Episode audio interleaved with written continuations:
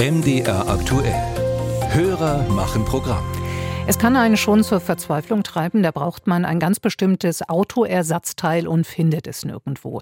Deshalb suchen Schrauber gezielt im Internet auf Handelsplätzen speziell für Autoersatzteile und häufig gibt es dann ein maßgeschneidertes Angebot aus den Niederlanden, sagt unser Hörer Tom Atkins und warnt, wer hier per Vorkasse bezahlt, bekommt womöglich nie das ersehnte Ersatzteil. Er fragt deshalb, steckt hinter den Angeboten des niederländischen Autoverwerters Alteidrag Penders eine Betrugsmasche?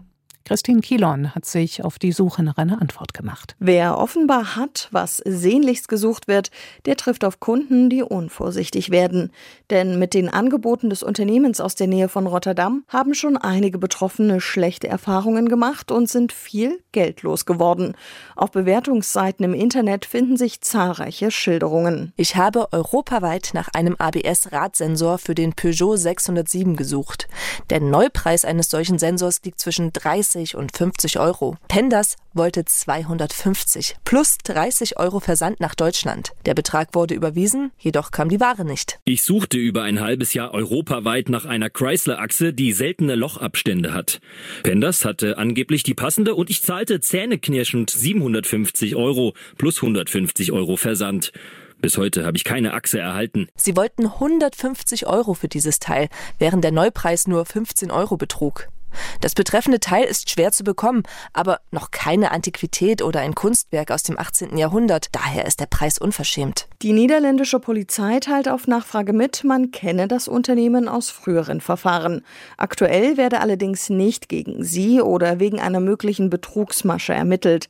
Mehr könne man dazu nicht sagen. Das Unternehmen selbst will sich MDR aktuell gegenüber nicht zu den Vorwürfen äußern.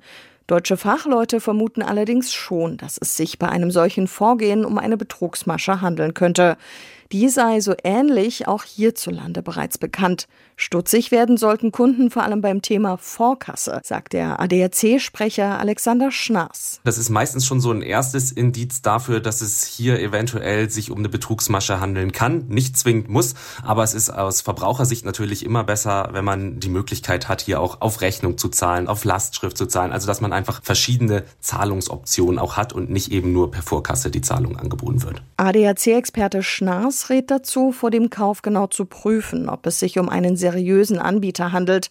Besonders hilfreich sei es, sich Erfahrungen anderer Kunden durchzulesen. Aber was tun, wenn man sich doch auf einen unseriösen Anbieter eingelassen hat und einen Betrug vermutet? Daniela Körner vom Programm Polizeiliche Kriminalprävention der Länder und des Bundes rät dann zu einem Vorgehen in drei Schritten. Erstens, kontaktieren Sie Ihre Bank und prüfen Sie, ob die Zahlung nicht doch noch rückgängig gemacht werden kann. Zweitens, speichern Sie alle Unterlagen für Ihren Kauf, sei es die Bestellbestätigung, E-Mails, aber auch Chatverläufe ab. Und drittens, wenden Sie sich mit diesen gesicherten Unterlagen möglichst zeitnah an Ihre örtliche Polizeidienststelle und erstatten Sie Strafanzeige. Das gelte auch für Verkäufer, die im Ausland sitzen. Auch dann sollten Betroffene Betroffene eine Strafanzeige bei der deutschen Polizei stellen. Aber in der Praxis dürften viele Betrugsopfer auf ihrem Schaden sitzen bleiben.